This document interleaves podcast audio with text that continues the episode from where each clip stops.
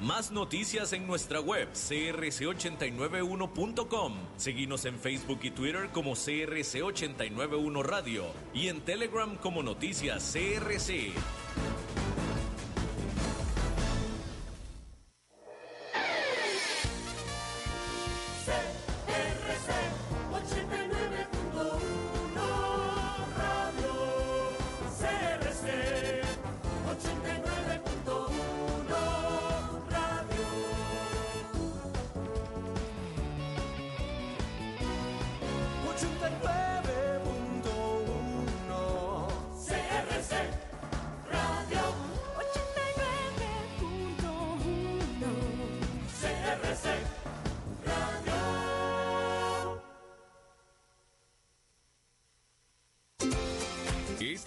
Es presentado por Bodegas y Viñedos La Iride, porque siempre tendremos con quién celebrar.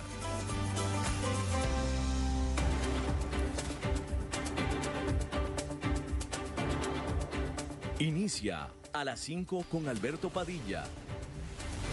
Un programa diseñado con el objetivo de llevarte diariamente un tema de actualidad, acompañado siempre de reconocidos editorialistas, de lunes a viernes a las 5 de la tarde por CRC 89.1 Radio, a las 5 con Alberto Padilla. Hola, ¿qué tal? Saludos, bienvenidos a esta emisión de A las 5 con su servidor Alberto Padilla. Muchísimas gracias por estarnos acompañando en esta jornada de martes, que por cierto es jornada de martes de Pregúntenle al Eli, donde va a estar con nosotros la mayor parte del programa. Eli Feinseig, este analista, observador, economista, y en la que es usted. Vaya, básicamente es la jornada en la que yo no hago nada. Yo descanso y ustedes son los que le hacen la pregunta a Eli Feinseig. Por favor, háganos saber qué pregunta tiene para Eli, qué temas quiere que Eli toquen a través de nuestra página de Facebook en A las 5 con Alberto Padilla en Facebook.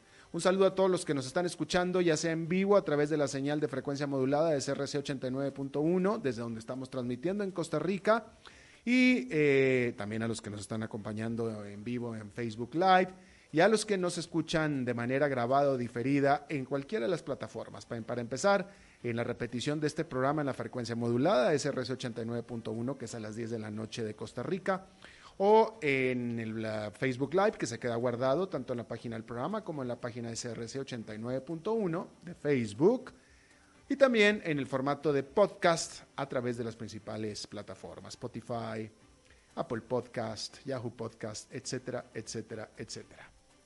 Bueno, si, a ver, por, supuesto que vamos a hablar del coronavirus, ¿no? Pero el coronavirus tiene dos componentes importantes, este asunto del coronavirus. Uno es el de salubridad, el infeccioso, y otro es el económico.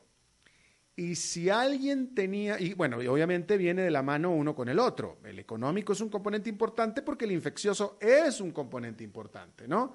Y si alguien tenía dudas, sobre qué tan importante puede ser el coronavirus, qué tan grave puede ser la infección, qué tan grave puede ser la epidemia, etcétera. Si alguien tenía duda, bueno, el Banco Central de Estados Unidos, la Reserva Federal, nos lo aventó en la cara de la envergadura, de la importancia que tiene esta epidemia sobre la economía más grande del mundo, la cual hay que decir que todavía no estaba en los números mostrando señales de debilidad.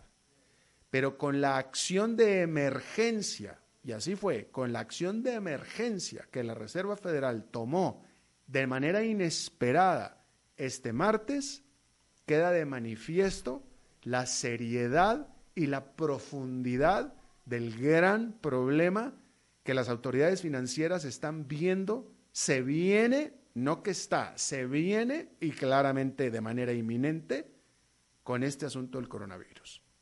Porque si usted no escuchó, la Reserva Federal de Estados Unidos bajó de manera emergente, es decir, en emergencia, la tasa mm, de tasas de interés referencial de medio punto porcentual. Cuando este año originalmente no se estaba esperando que bajaran las tasas de interés o que las movieran lo más mínimo. Y de bajar las tasas de interés por parte de Estados Unidos, bajar las tasas de interés en un medio punto, o mejor, vamos por el principio, bajar las tasas de interés de manera intempestiva, de manera de emergencia y encima en un medio punto porcentual es una gran demostración del miedo que las autoridades tienen sobre lo que está pasando o lo que ven que va a pasar en la economía de Estados Unidos. Y es una tremenda inyección de, bueno, vamos a decir que de adrenalina, nada más que vamos a ver si en este caso la adrenalina funciona. Pero de nuevo, ahí está de manifiesto el temor, el horror que están teniendo las autoridades económicas, obviamente por el horror y temor que están teniendo las autoridades de salubridad, porque de una cosa viene la otra precisamente. Ahora, bien, empecemos por partes. Vamos a decir que Luego de la masacre accionaria de la semana pasada, esta semana los inversionistas reaccionaron el lunes entusiasmados a las señales de aparente resolución por parte de las autoridades monetarias del mundo. Tanto la Reserva Federal de Estados Unidos como el Banco de Japón, el Banco Central Europeo y el Banco de Inglaterra, todos lanzaron eh, calmantes esto fue antes de la decisión de la Reserva Federal, esto lo escribí antes. Todos habían lanzado calmantes diseñados para bajar los ataques de ansiedad extrema. Una de las principales autoridades, Christine Lagarde, presidente del Banco Central Europeo, dijo textualmente el lunes, estamos listos para tomar medidas específicas y apropiadas como sea necesario de acuerdo a los riesgos que se presenten. El martes, el Banco Central de Australia redujo su tasa de interés por un cuarto de punto porcentual y se espera el Banco Central de Canadá haga lo propio el miércoles. Se esperaba que durante esta jornada de martes los ministros de finanzas del G7, es decir, del grupo de las siete economías más grandes del mundo, emitieran un plan de acción conjunto. Y por supuesto, vino después la decisión totalmente inesperada intempestiva por parte de el que es el Banco Central de Estados Unidos. Ahora, todo esto causó revuelo positivo en la jornada de lunes. ¿Qué pasó en esta jornada de martes? ¿Qué pasó después de esta decisión de la Reserva Federal? Bueno, cuando se dio la reserva, pues, cuando se dio la decisión, la reacción inmediata del mercado fue subir. Pero después el mercado empezó a digerir y a considerar la verdadera dimensión de lo que esto significa. Y lo que esto significa es lo que le acabo de decir yo en la apertura del programa. Y dijeron, ah, caray, entonces las cosas están mucho más graves que lo que nosotros mismos estábamos pensando.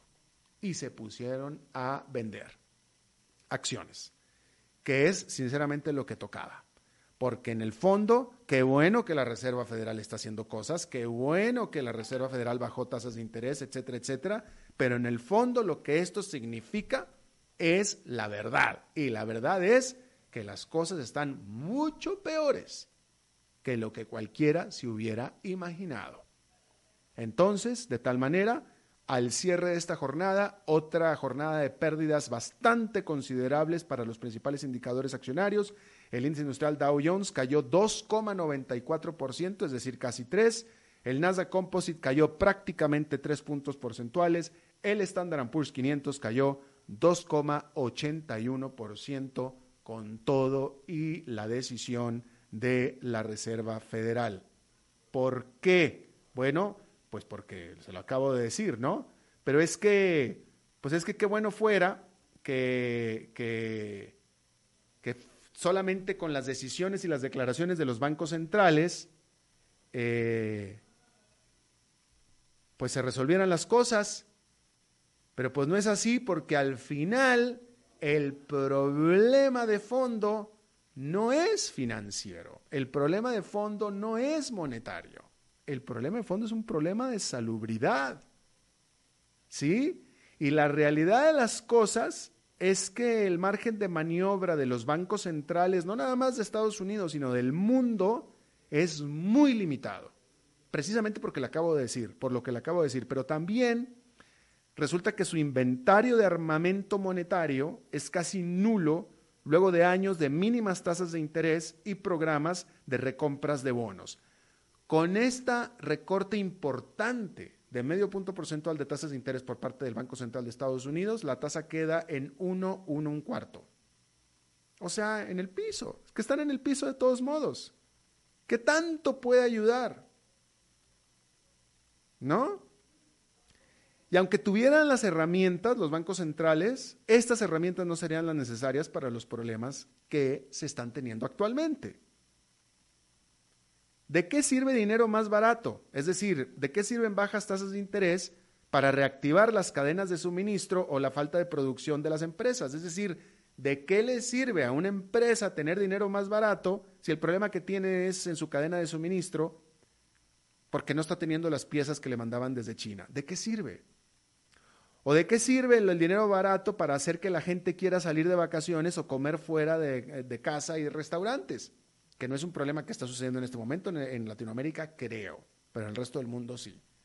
¿De qué sirve que tenga menos tasas de interés si usted tiene miedo de, salir de vacaciones o salir a la calle a comer? ¿No? Y aunque las políticas monetarias sirvieran para ello, igual su efecto tardaría un tiempo en, permearse a través del sistema. Es decir, que nada que las autoridades hagan, como lo que acaban de hacer hoy, tendría un efecto inmediato sobre los problemas que está causando el COVID-19. Ahora, ¿qué dice la historia respecto de la alta volatilidad del mercado que se está teniendo en este momento?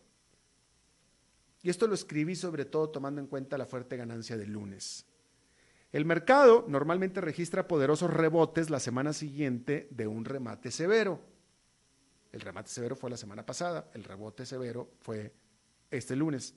Históricamente, la semana siguiente de que el SP500 ha caído al menos un 10%, el indicador gana un 3,5%. En el mediano plazo los resultados son más mixtos. Hay que decir que en octubre del 2008, en lo que, en lo que fue lo más fuerte de la crisis financiera, las acciones subieron un 4,6% luego de haberse desplomado un 18% la semana anterior. Pero tres meses después y también seis meses después, los tres indicadores estaban abajo y no alcanzaron su nivel mínimo hasta marzo del 2009. Ahora hay que decir que los recientes desplomes en los precios de las acciones no han sido ni casuales ni tampoco han sido técnicos. Los inversionistas han estado activamente saliendo en masa del mercado. Y esto se sabe por los volúmenes de operación que explotaron durante febrero de acuerdo a los números que reportan las empresas que manejan los mercados de valores. Por ejemplo, el pasado viernes 28 de febrero se registró el mayor volumen histórico para el CME Group, que opera el más grande mercado de futuros del mundo. Durante la ganancia del lunes el volumen fue menor, pero se mantuvo también igualmente alto. Por su parte, el operador del New York Stock Exchange es decir, el mercado de valores de Nueva York, que es el Intercontinental Exchange, informó que durante el mes pasado procesó un promedio diario récord de 7,6 millones de contratos de futuros y opciones accionarias.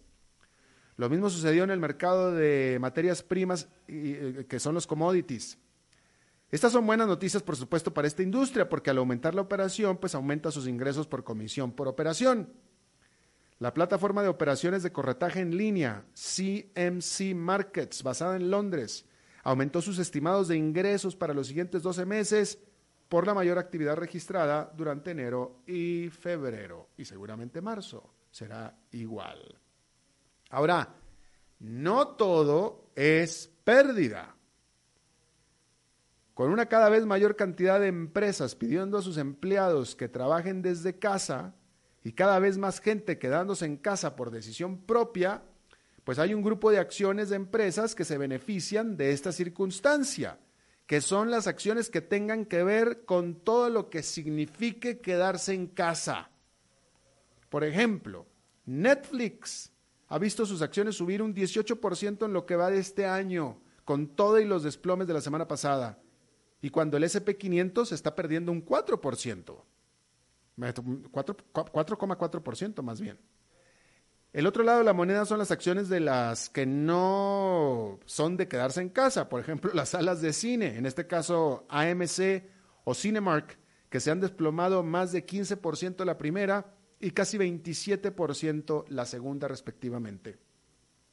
Otro beneficiario es Amazon, en lo que va del año sus acciones han subido 5,7%. Si usted más tiempo está en su casa, pues más se pone a comprar en Amazon o más ve Amazon Prime en un reporte a sus clientes, el banco de inversión VS estima que las acciones de Internet en general pueden beneficiarse de la circunstancia actual. Concretamente, VS mencionó acciones de telemedicina y aprendizaje en línea, así como las acciones de entrega de comida a domicilio, e-commerce y descargas de películas, justamente. A nivel más general, VS recomienda el sector de Internet del Nasdaq Composite que incluye a Netflix, Amazon, Google, Alibaba y Facebook. Bueno, regularmente cuando se habla de cadenas de tiendas departamentales, el foco de los inversionistas pues es siempre la temporada de ventas navideñas, ¿no? Cualquier otra época, del año pues es de menor valor. La excepción a la regla es el COVID-19 que irónicamente vino a explotar durante el primer trimestre del año, que es típicamente de por sí el de más baja actividad comercial.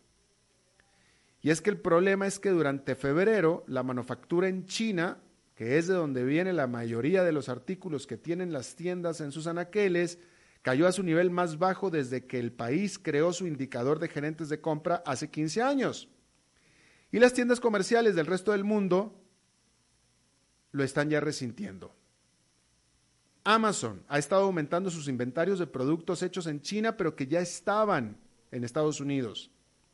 Apple y Microsoft redujeron sus estimados de ventas, no tanto por falta de demanda, sino por problemas en sus suministros, es decir, por problemas en la oferta. Aún empresas manufactureras de otros países están en problemas, puesto que compran componentes básicos a China. Ahora, con la propagación del virus aparentemente bajo control, China está tratando de volver a la normalidad. Sin embargo, el daño ya está hecho, como estamos viendo. Se espera que haya espacios vacíos en los estantes del mundo durante los próximos meses. Y mientras que en el resto del mundo el COVID-19 anda circulando aún libremente, las cadenas comerciales tendrán otro problema mayúsculo que es convencer a los temerosos consumidores a que los visiten. Por cierto, en Estados Unidos ya van nueve muertes por el COVID-19. En España, déjeme le digo porque aquí tenía el dato, en España van ya eh, el primero, en España la noticia es que ya se dio el primero. En la ciudad de Atlanta, Estados Unidos, se dio el primer caso de coronavirus y es de una persona que viene, que estuvo en Italia. Yo le vuelvo a preguntar, ¿acaso, bueno, en México hay también ya en la ciudad de Torreón al menos un caso de una muchacha, de una niña, una hija de familia, que le dio coronavirus o COVID-19 porque venía de Italia. Lo mismo que pasó en Brasil. ¿Y a poco en el resto de América Latina no había más gente que venía de Italia? ¿A poco no? No puede ser. No puede ser. Definitivamente no podría ser. ¿No? Bien, los números liberados este martes muestran que durante febrero la inflación en la eurozona permaneció baja durante enero y el desempleo se mantuvo cerca de sus niveles antes de la crisis financiera durante enero. La inflación quedó baja o mantuvo baja durante febrero. Pero la pregunta de los 64 mil es, ¿qué sigue a partir de ahora que el COVID-19 se está propagando por el viejo continente? Por lo pronto ya han habido afectaciones en las cadenas de suministro de los exportadores europeos al escasearles partes hechas en China. Además, el norte de Italia, que es foco de infección del coronavirus, es un centro manufacturero y ha afectado aún más a los suministros. Además de que afectará también fuertemente a la demanda, ya que la gente en cuarentena deja de consumir.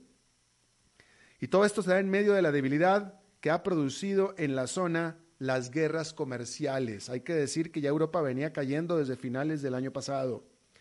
Y especialmente en mala salud está justamente Italia, que ya en el último trimestre del año pasado había reportado una contracción del 0,3% en su producción comparado con el trimestre anterior. El gobierno italiano planea aumentar el gasto y rebajar los impuestos a las industrias que están afrontando la mayor afectación. Pero de nuevo, hay límites a lo que la política económica puede hacer. Al final, todo dependerá de qué tan rápido se propaga el virus y, por supuesto, cuánto dure la epidemia, cosa que es justamente la gran, gran variable, porque mientras no se sepa eso, no podemos hacer absolutamente nada. A este respecto hay que decir que la OCDE, la Organización para la Cooperación y el Desarrollo Económico, recortó su perspectiva de crecimiento de todo el mundo para este año a 2,4% del 2,9% que tenía original, es decir, en medio punto porcentual, que es bastante, ¿eh? es muchísimo.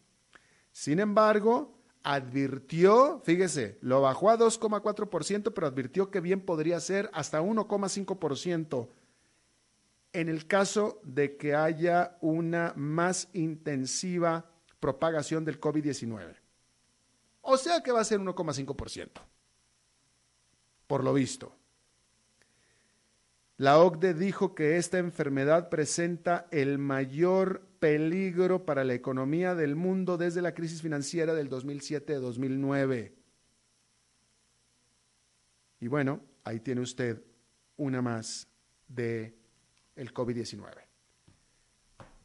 Y antes de, voy a cambiar totalmente de tema nada más antes de irnos a nuestra pausa y regresar con Eli Feinstein, pero voy, esto, esto es cambiando totalmente de tema, pero es un tema que a mí me interesa muchísimo, pues es un tema muy interesante, ¿no?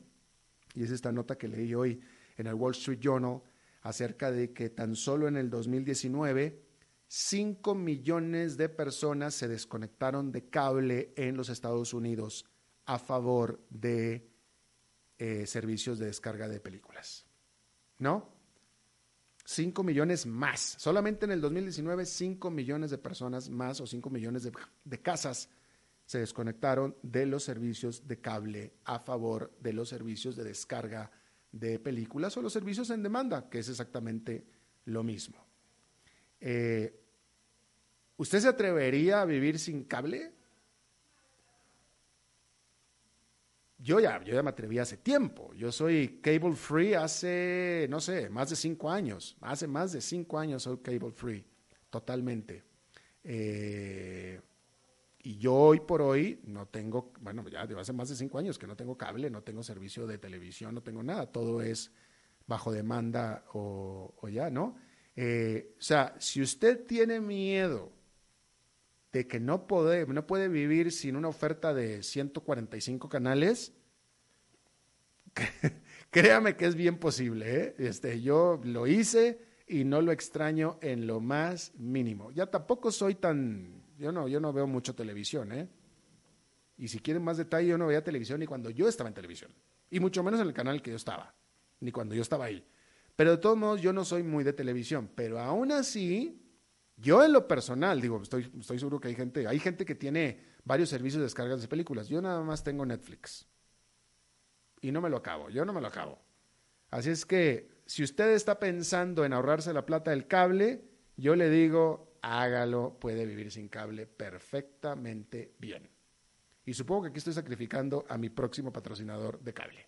Bien, vamos a hacer una pausa y regresamos con Eli Feinstein para que usted le pregunte.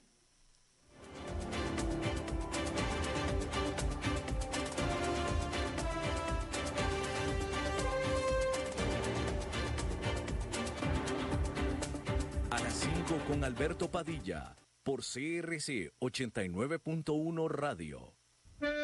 Tinto, blanco, rosado, espumante, seco dulce. El vino es como los amigos, proviene de diferentes cepas y familias convertidas en bodegas de tradición. La Iride, una bodega personal establecida en Mendoza, Argentina, produce vino de exportación con la calidad de Mendoza, expresada en taninos frescos, frutales, remembranzas de tabaco y chocolate. Una fiesta al paladar. La Iride, vinos argentinos de tradición.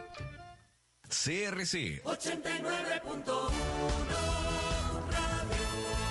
Oyentes informados.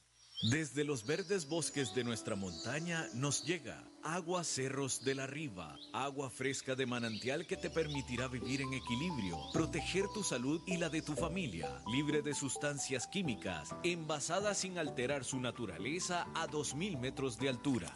Agua Cerros de la Riva, naturalmente neutral. Búscanos como cerrosdelarriba.gmail.com. Llámanos al 8374 3229. Cerros de la Riva, Live Spring Water.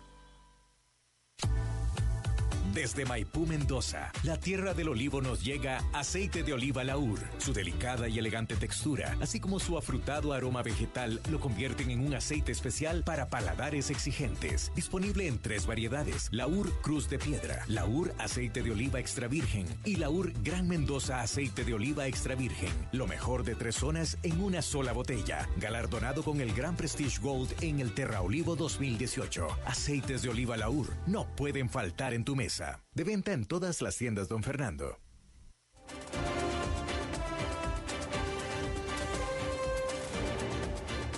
Seguimos escuchando a las 5 con Alberto Padilla. Bien, muchísimas gracias por continuar con nosotros. Ya estamos aquí con Eli Feinseig, eh, listo a responder tus, las preguntas de ustedes. ¿Cómo estás, Eli? Eh, muy bien, Alberto. Aquí, bastante, bastante bien, gracias a Dios. Qué bueno. Vienes llegando hoy de viaje internacional. Vengo, llegando de viaje, sí. ¿Te tocó ver en el avión gente con mascarillas? En el avión, sí, no, no tantas, pero, pero sí, eh, sí, sí, habían algunas en el avión, en el aeropuerto un poquito más. ¿No eh, ¿El de migración no te tocó que traía mascarillas y guantes como me tocó a mí el Guantes sí, mascarilla no.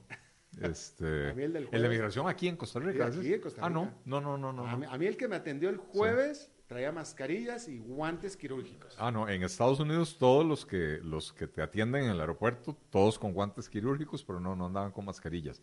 Además, hay una escasez de mascarillas. En las eh, farmacias. En todas partes. Desde hace tiempo. Eh, y, y, mi esposa me mandó a comprar unas toallitas, eh, ¿cómo se llaman? Ah, toallas sanitizantes, pues, eh, sanitizing ah, para las manos. no, sé, cómo se llama. Y fui como a. Sí, para limpiar. Fui como a cuatro farmacias diferentes. ¿Y, no, y, en, ya en las primeras dos no había. Ya en la tercera no había, entonces pregunté y me dijeron, no, me decía, aquí apenas empezó lo del coronavirus, la gente vino como leprosa a llevarse eso y este eh, hay un pánico total, sobre todo ahora que ya se confirmaron casos en la costa este y en la costa oeste de los Estados Unidos. sí, señor. Sí, señor, desde hace tiempo ya, yo desde hace tiempo ya me habían dicho que en las farmacias, desde, te estoy hablando desde febrero, ¿eh? desde, desde principios de febrero, finales de, de enero, que ya las mascarillas, pero no sé si viste que ya las autoridades dijeron que las mascarillas no sirven de nada. Que la mascarilla, la mascarilla en todo caso sirve para que si tú estás enfermo no contagies a eh, otro. Eso, eso, sí, eso leí, que, que la mascarilla la debería usar el, enfermo. El problema es que como el coronavirus tiene un periodo de incubación, que todavía es conocido, me parece, porque hablan de 5 hasta 20 el resto de días, eh, pues la persona no sabe que está enferma cuando anda contagiando a los demás, ¿no? Totalmente. Bueno, ¿ya estás listo? Yo estoy listo, siempre listo, como los Boy Scouts. Eso, pero la gente aquí estaba lista desde hace rato. ¿ah? Este, a ver, ¿qué, qué, qué vamos a, a, preguntar? Dice, ah, mira, hablando del coronavirus, pregunta Freddy Chacón. Don Eli, ¿hasta qué grado el evento de la epidemia de coronavirus puede desacelerar la economía mundial y de qué manera este hecho puede afectar nuestra economía nacional, que ya de por sí viene más relantizada que años anteriores? Eh, bueno, ciertamente eh, está ya teniendo un impacto importante. Eh, tal vez es un poco temprano para poder hacer una proyección sensata sobre cuál va a ser el, impacto sobre la economía, pero en, en, Asia en particular los flujos comerciales y los flujos de personas prácticamente se han detenido o por lo menos disminuido a una fracción de lo que normalmente son, ¿verdad? Y esto va a afectar el crecimiento eh, económico en esa región y en la medida que eh, el resto del mundo está interconectado y comercia mucho con esa región, pues también va a tener eh, impactos en el crecimiento de, los demás países. también, bueno, este es un, este tipo de pandemias aparentemente viajan por avión, ¿verdad? Entonces, ya hay casos en, muchos casos en Italia, ya finalmente hay casos confirmados en, Estados Unidos, en varios países de América Latina, ya, ya la cosa anda por todas partes, así que sí podemos esperar un impacto importante. creo que la, la, la, la, mejor forma de resumirlo es la nota que comentaste, Alberto, en el primer segmento, ¿no? Sobre, la comentaste, lo, lo de la Fed. Sí, señor. la Reserva Federal de Estados Unidos, que hace una reunión de emergencia rebaja su, su tasa de interés de referencia en medio punto porcentual, eh, producto del coronavirus. Es muchísimo. Normalmente ellos se mueven en, en, cuartos de punto porcentual, ¿verdad? Cuando hay eh, necesidad, ¿va? Sí, así es. Eh, y no había rebajas de tasas de interés esperadas para este año, qué sé yo. O sea que sí, ciertamente están viendo, están viendo que la cosa es, es complicada. Eh, y a un país como Costa Rica, que, depende mucho de los flujos de comercio internacional, puede llegar a tener un, impacto importante, además del impacto eh, médico que pueda llegar a tener si se llega a, desatar aquí también la, la, eh, la, epidemia, ¿verdad? Yo, yo, decía, Eli, este, yo decía que no puedo creer, yo no pudiera creer que nadie que no haya un solo, aquí, siendo que Costa Rica es uno de los países más visitados de América Latina, no pudiera creer que nadie que haya estado en las últimas dos, tres semanas en el norte de Italia no ande paseándose por aquí o no se paseó por aquí. No podría creerlo. Eh, no podría creerlo. Bueno, pues eso es por un lado. Por otro lado, todavía no hay cifras, pero yo tampoco podría, o sea, yo, yo estaría seguro, yo estaría convencido, estoy convencido de que la industria de turismo de Costa Rica ya hoy se debe estar afectando por todo este asunto. Estoy seguro que hay menos pasajeros de Europa llegando aquí, o sea, estoy seguro que tiene que haber habido cancelaciones, etcétera. Tiene que ser. Y, probablemente menos pasajeros de Estados Unidos también. también. ahora que vengo de Estados Unidos y vi noticieros allá, y por supuesto, como ya el coronavirus llegó a Estados Unidos, entonces entrevistan a la gente en los aeropuertos y, varios, pues no, pues no es una muestra científica, pero varios de los entrevistados decían, eh, estábamos en Europa, cortamos el viaje eh, en corto y nos, nos devolvimos y no queremos salir más y no sé qué. Y mucha gente diciendo, no, este no es momento para viajar. Eh, y la verdad es que, pues, tiene sentido, ¿verdad? Ir a, ir a encerrarse dos, cuatro, ocho horas en un avión con 150 desconocidos, no, uno no sabe cuál es el que la tiene, cuál es el que estuvo en China, cuál es el que estuvo en Italia, ¿verdad? Este, ¿Cuál la trae? Eh, así es, así es. La verdad que son, son riesgos eh, importantes. Claro. Bien. Eh, a ver, hay muchas, muchas preguntas. Este, Don Eli, dice Chicho Bonilla, ¿cuál es la posición del PLP sobre la deuda política?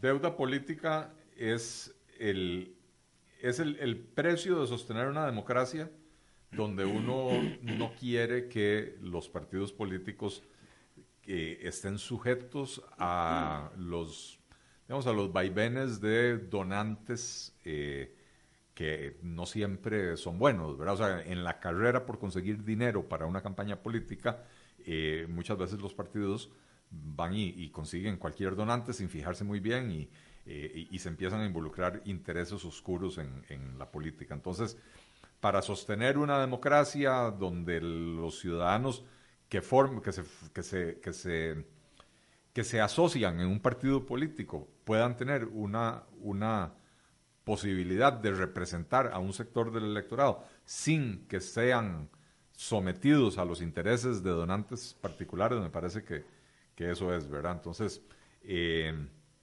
ciertamente eh, el tema de tomar recursos del Estado eh, es complicado para, para, los liberales, pero, pero eh, vivimos en una democracia y si creemos en la democracia, y yo sí creo en la democracia, yo, a diferencia de, algunos otros liberales, eh, que, dicen que la libertad es incompatible con la democracia. Eh, yo en esto soy churchiliano, yo, yo creo que la democracia es el peor sistema de gobierno, excepto por todos los demás que se han probado, ¿verdad? Eh, y, y, entonces, si queremos sostener una democracia sana y vibrante, este es el precio que debemos de pagar. Esta, esta, me parece bien interesante porque se ha, me parece que es una papa muy caliente, y que ha pasado a segundo término después de los otros acontecimientos que ha habido en Costa Rica. ¿Qué opina del problema de posesión de tierras indígenas en el sur? ¿Cuál es la línea del PLP en este asunto? Pregunta Ferenc Gutiérrez. Le voy a dar lo que es mi línea personal, eh, eh, porque esta no es una posición que el partido como tal haya debatido, eh, digamos a diferencia de lo, de lo que del tema anterior, de la deuda política, ¿verdad? Eh, este no es un tema que se haya debatido en el partido.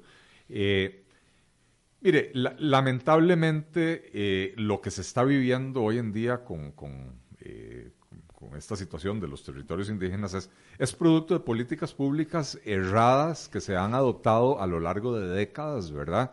Y, y a mí como liberal, francamente, me cuesta entender por qué la ley no le permite a los indígenas tener propiedad privada.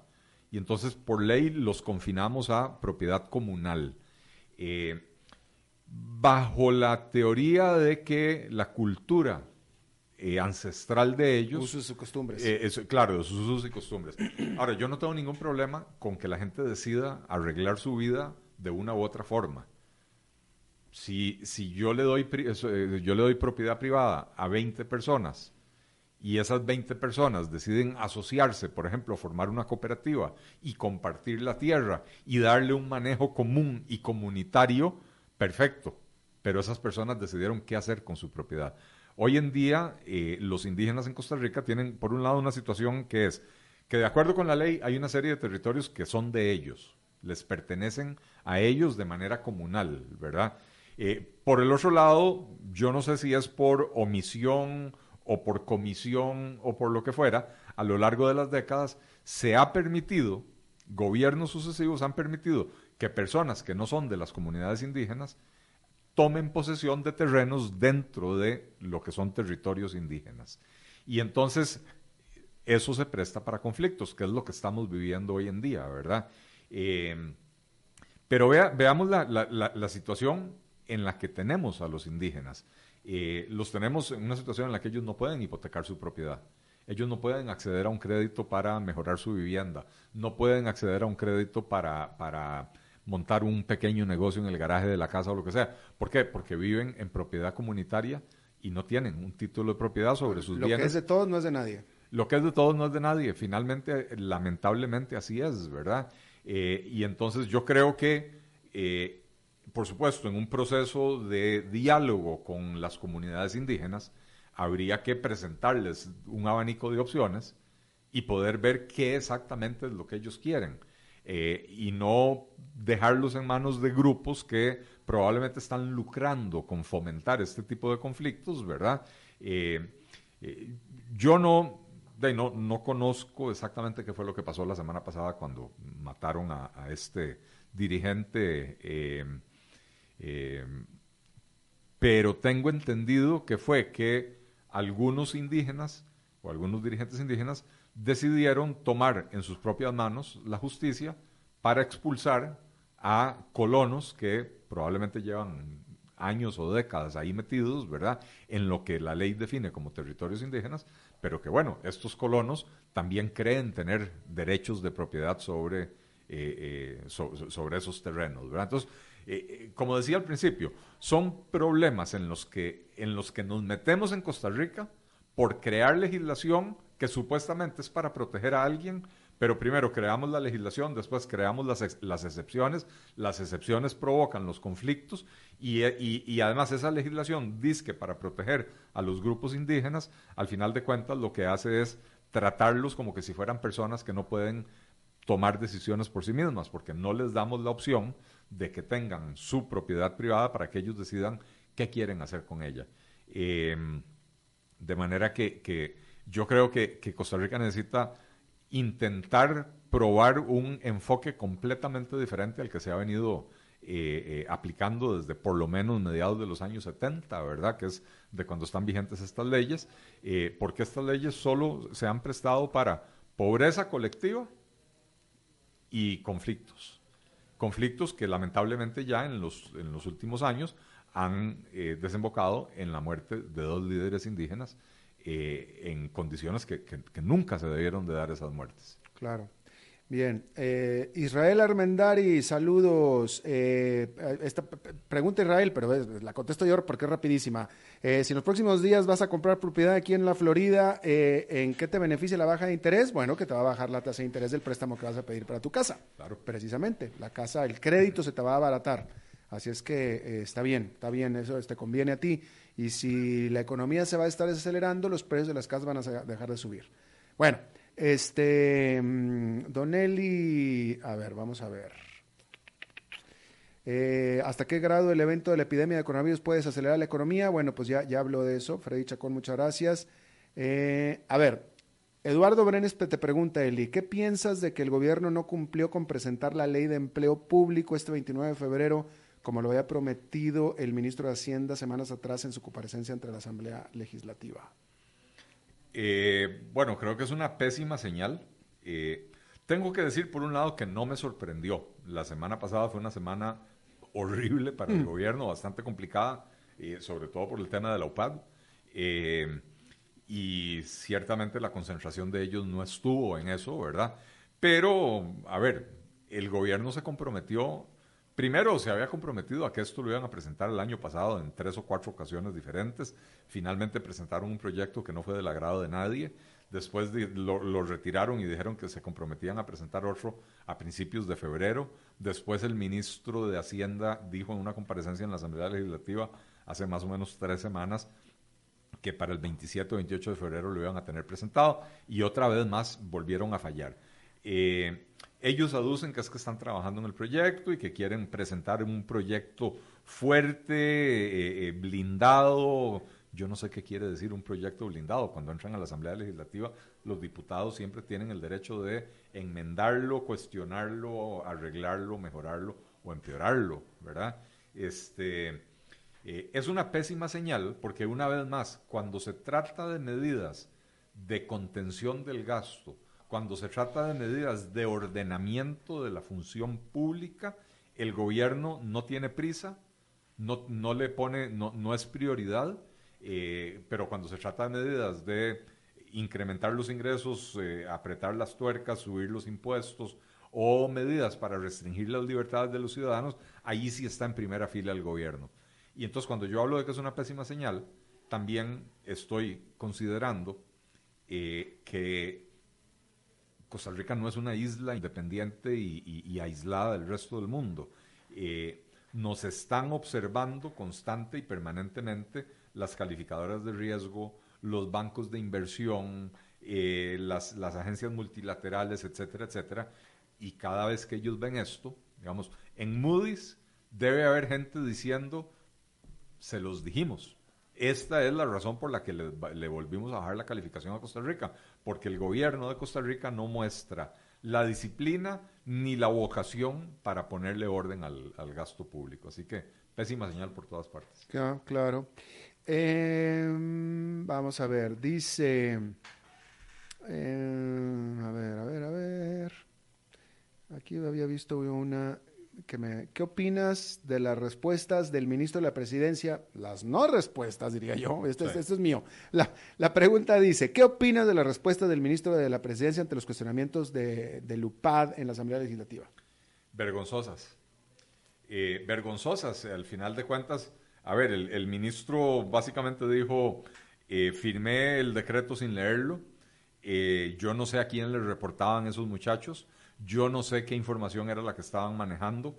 Eh, yo no sé de quién fue la idea de crear eso. Básicamente dijo, yo, yo no sé nada, pero al final dijo, pero les garantizo que ahí no se manejó información confidencial. Eso sí sabe. Ah, eso sí lo sabe, ¿verdad? no sabe cuál información se manejó, pero sabe que no hubo información confidencial.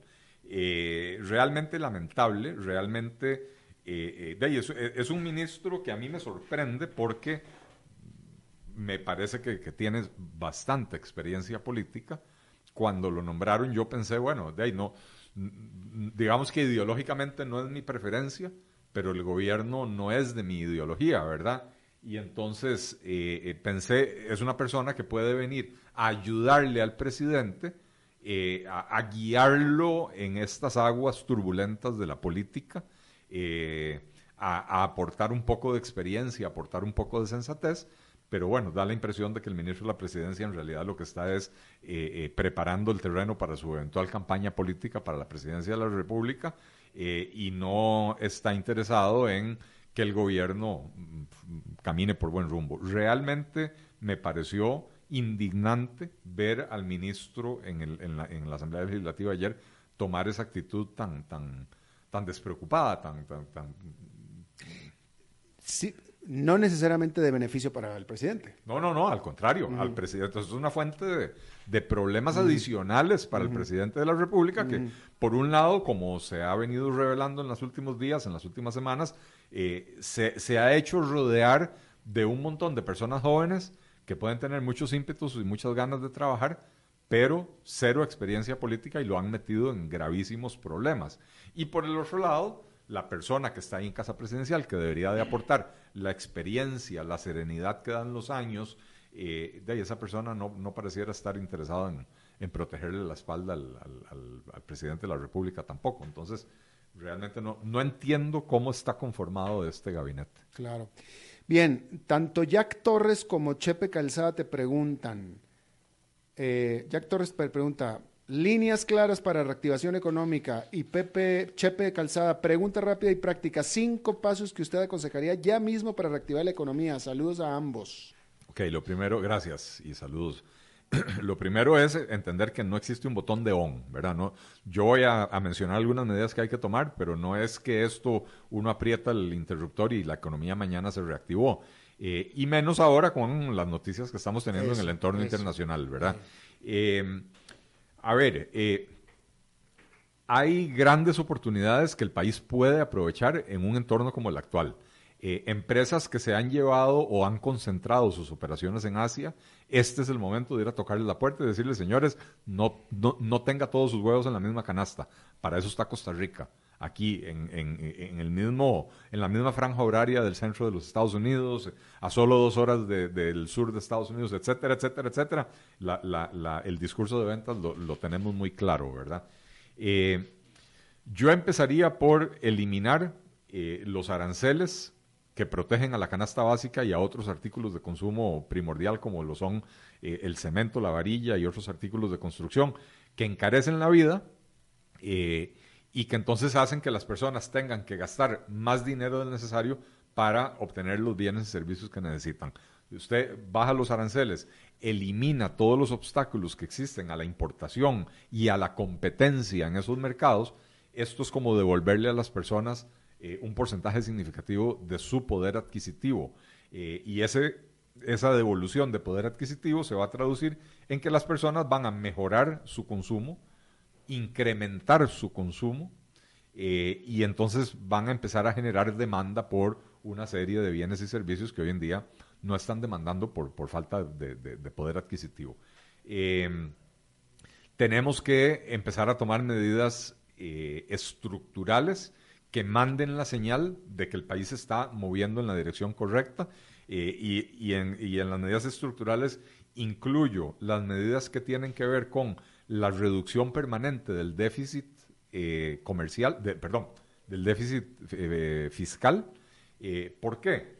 Porque hoy en día tenemos déficit fiscal, lo cual obliga al gobierno a endeudarse. Cuando el gobierno se endeuda en el exterior, trae dólares al país, inunda el mercado de dólares, con lo cual mantiene el tipo de cambio artificialmente bajo. Y ese tipo de cambio artificialmente bajo está afectando a los exportadores, pero también está afectando a, a, quienes producen en el mercado local para el mercado local, porque ahora tienen que enfrentar la competencia de importaciones más baratas porque el dólar está artificialmente barato. Entonces, a todo el mundo está jodiendo esta situación. Y la solución es eh, eh, resolver el tema del déficit fiscal, no es ir a, a, ponerse a hacer devaluaciones competitivas forzadas y, porque mientras no resuelva el problema de fondo que es el déficit fiscal, eh, vamos a seguir con, con, el problema. Eh, y esto tiene que ver, sí, con empleo público, tiene que ver con reforma del Estado, con cerrar instituciones, con fusionar las que están duplicadas. Eh, también tiene que ver con la venta de activos, pero no Fanal y VIXA, que, que, no valen prácticamente nada, sino empezar a pensar en Banco de Costa Rica, que puede valer 1.500, 2.000 millones de dólares, cuidado no más. Em, empezar a pensar en, en vender eh, Colby, por ejemplo, la parte de telecomunicaciones del ICE, eh, a una empresa que, compita en el mercado y, que esto genere una buena cantidad de recursos que permita disminuir la deuda, ¿verdad? Eh, y después también medidas estructurales que fomenten la competencia en los diferentes mercados del país. Ya hablé de los de la canasta básica, pero hablemos de la electricidad, que es carísima en Costa Rica y que es uno de los factores que más está afectando a la producción industrial. Eh, hablemos del monopolio en, la importación de combustibles. Eh, hablemos de, nuevamente, banca, eh, que, es un mercado que, si bien está en competencia, tiene un sistema, un esquema de competencia que no es muy efectivo. La, no hay una, la competencia no es muy efectiva, ¿verdad? Eh, y entonces, si uno planifica bien la venta del Banco de Costa Rica, con la condición de que el comprador sea un banco de clase A que lo venga, lo mantenga y se ponga a competir de tú a tú con el Banco Nacional, entonces eh, podríamos modificar el modelo de competencia en, eh, ese mercado para provocar eh, disminuciones en las tasas de interés, que ahí es donde tenemos la otra gran traba, tasas de interés altísimas, a pesar de que el Banco Central ha venido disminuyendo sus tasas de referencia agresivamente en, en, el último año, año y medio. y por otro lado, deberíamos de también quitarnos esa venda ideológica que tenemos en los ojos que nos impide invitar al capital privado a, desarrollar proyectos de infraestructura. Eh, aquí vamos en la dirección contraria. Aquí la Caja Costarricense del Seguro Social decidió quitar a un muy buen servicio privado que estaba atendiendo los EVAIS para darlo desde la caja a un costo muchísimo mayor. Eh, y aparentemente están considerando eliminar otros EVAIS que están en manos de cooperativas para que los vuelva a retomar la caja a un costo muchísimo mayor. Aquí lo que debemos de hacer es eh, impulsar más infraestructura y cuando, y cuando hablo de infraestructura hablo de carreteras, hospitales, escuelas, eh, clínicas, centros de valor agregado, etcétera. no, solo, no solo carreteras, ¿verdad? Puentes, puertos, etcétera con la participación del sector privado, con la figura de la concesión de obra pública, porque con un, país con las finanzas públicas en un estado tan lamentable como el nuestro, no podemos pretender que, em, eh, eh, que, todo esto se vaya a hacer financiado por el Estado costarricense o que todo esto se vaya a hacer vía endeudamiento adicional, cuando el principal problema que tenemos es producto del, del endeudamiento. Todo esto habría que acompañarlo de otras medidas, ¿verdad? Tipo simplificación de trámites, pero una, más que una simplificación de trámites, eh, eh, yo, yo crearía una, una, una regla de tres eh, en tramitología. Por cada regulación nueva que alguien quiera aprobar, tiene que eliminar tres, porque de lo contrario, los, todos los esfuerzos de simplificación de trámites que tenemos en el país terminan en absolutamente nada, incluyendo el que está haciendo este gobierno y los que hicieron todos los gobiernos anteriores, excepto el de Luis Guillermo Solís, que a ese nunca le interesó simplificar nada, pero todos los gobiernos anteriores, por lo menos los últimos 20 años, tuvieron sus programas de simplificación de trámites que terminaron absolutamente nada. Tenemos un minuto nada más. En un minuto tienes que, tienes que contestar esta pregunta que te hace Héctor Valenzuela. Un minuto, Eli, ¿eh? A ver. Si los liberales no entran en coalición, no solo entre ellos, sino probablemente con partidos un poco más distantes en lo ideológico, como el PLN, ¿realmente crees que hay oportunidad de que regrese, pone él, la cordura a Casa Presidencial en el 2022? No sé qué. ¿La, ¿la qué? La cordura. La cordura. Eh, vea, eh, yo, yo creo, yo he hablado, de hecho vengo hablando de esto por lo menos desde, desde septiembre del 2018, en una entrevista que, que me hicieron en el periódico La Nación, donde dije, yo creo que en este país debe darse una gran coalición, no necesariamente de partidos políticos, pero de personas que hayan estado en liberación, que hayan estado en la unidad, o que estén en liberación, que estén en la unidad, liberales y personas de otros partidos políticos, siempre y cuando eso se haga alrededor de una, de una plataforma común que todos podamos compartir, que sea por el progreso del país, que se traduzca en mayor libertad para los ciudadanos, mayor libertad de empresa, que se traduzca en un Estado más pequeño. Y entonces, con eso, sí, claro, yo entiendo que en una coalición uno tiene que sacrificar algunas partes de sus planteamientos, porque de eso se trata hacer una coalición, pero si la coalición es con ese espíritu, estamos bien. De lo contrario, si, el llamado a coalición es para favorecer los intereses personales de alguien, eh, pues entonces empezamos mal, ¿verdad? Y, comparto la preocupación de que si no se hace algo eh, desde lo que sería la oposición al PAC, desde de, centro, centro, centro derecha, ¿verdad? Si no se hace algo, eh, la, la probabilidad de que en el 2022 tengamos otra vez al PAC o quién sabe a cuál populista peligroso eh, en casa presidencial se eleva. Eli, muchísimas gracias. Eh, a ti las gracias y a todos los escuchas que mandaron sus preguntas. A todos los que participaron, muchísimas gracias a ustedes, porque de ustedes es y para ustedes es esta sección de Pregúntenle a Leli. Nos vamos aquí el próximo martes, ¿no? Sí, señor. A ver qué pasa de aquí entonces. Va a haber muchos cambios. Eh, sí. Vamos a ver. Gracias, Eli. Bueno, y muchísimas gracias a todos ustedes. Es todo lo que tenemos por esta emisión de A las 5 con servidor Alberto Padilla. Muchísimas gracias por habernos acompañado, por participar. Espero que termine su día en buena nota, buen tono. Nos reencontramos dentro de 23 horas. Que la pase muy bien.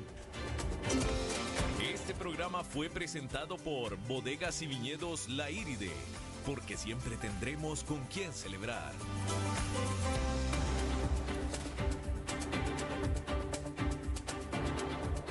Concluye a las 5 con Alberto Padilla. Un programa diseñado con el objetivo de llevarte diariamente un tema de actualidad, acompañado siempre de reconocidos editorialistas, de lunes a viernes a las 5 de la tarde por CRC 89.1 Radio, a las 5 con Alberto Padilla.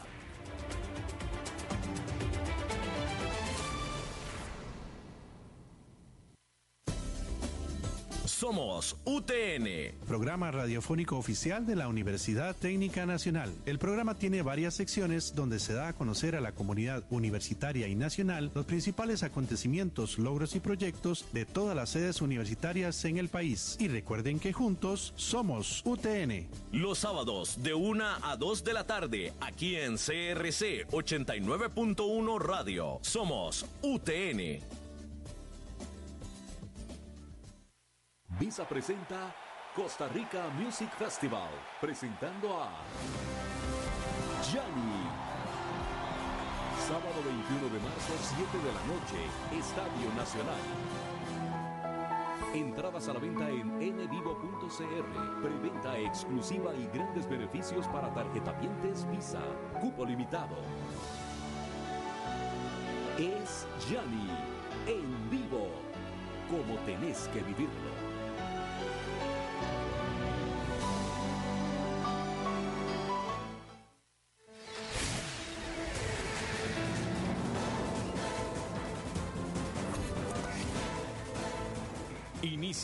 El resumen informativo en noticias CRC 89.1 Radio.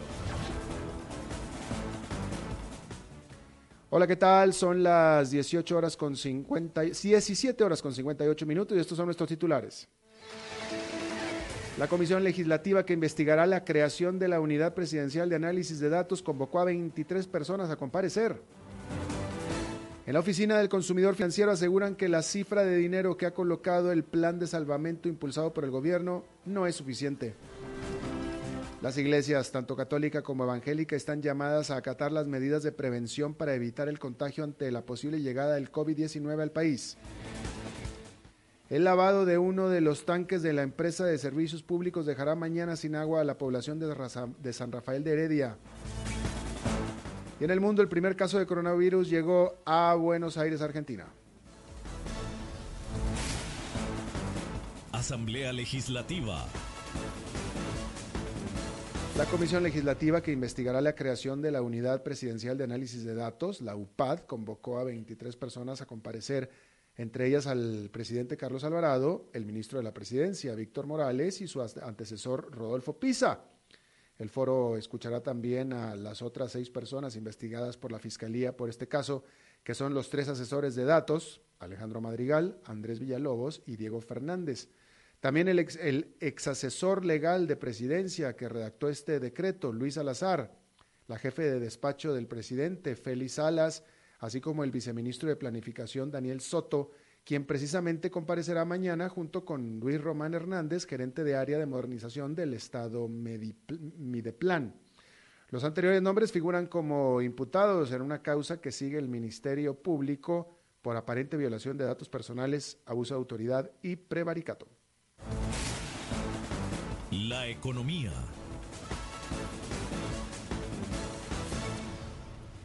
En la oficina del consumidor financiero aseguran que la cifra de dinero que ha colocado el plan de salvamento impulsado por el gobierno no es suficiente. La reacción de la entidad se da luego de que días atrás el Ejecutivo anunciara que este mecanismo colocó 26 mil millones de colones. El director ejecutivo de esta oficina, Danilo Montero, manifestó que más de la mitad de los deudores no califica para entrar al plan debido a que los niveles de deuda que mantienen hace que sus ingresos mensuales se comprometan pese a las tasas que ofrecen los bancos. Salud.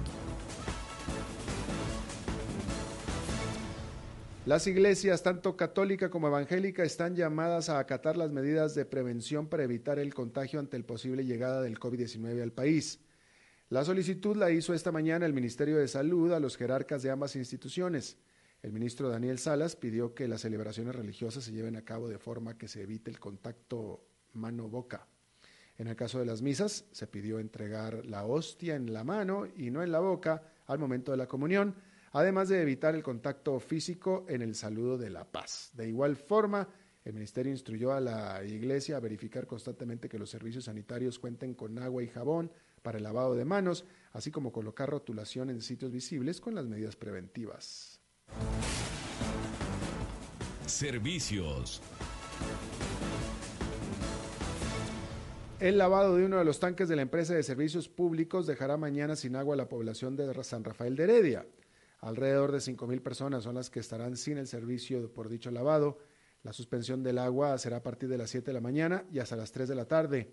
Entre las zonas afectadas por los trabajos programados se encuentran Calle Lobos, Los Ángeles, Calle Las Monjas, Añoranzas, de la caseta de seguridad residencial El Castillo hacia el sur, entre otras.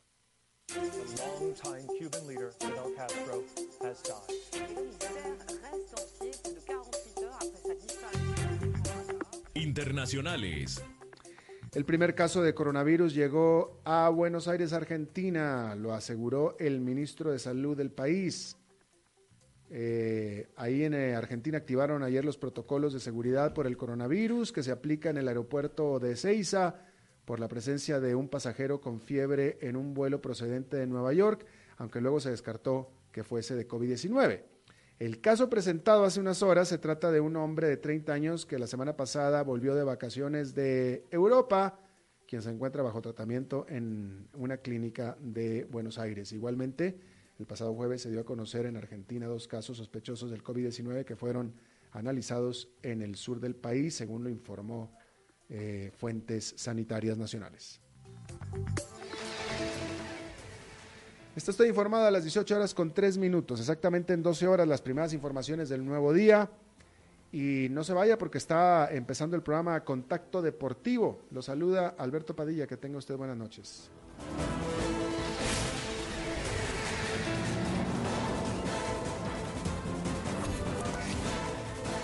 Este fue el resumen informativo de Noticias CRC 89.1 Radio.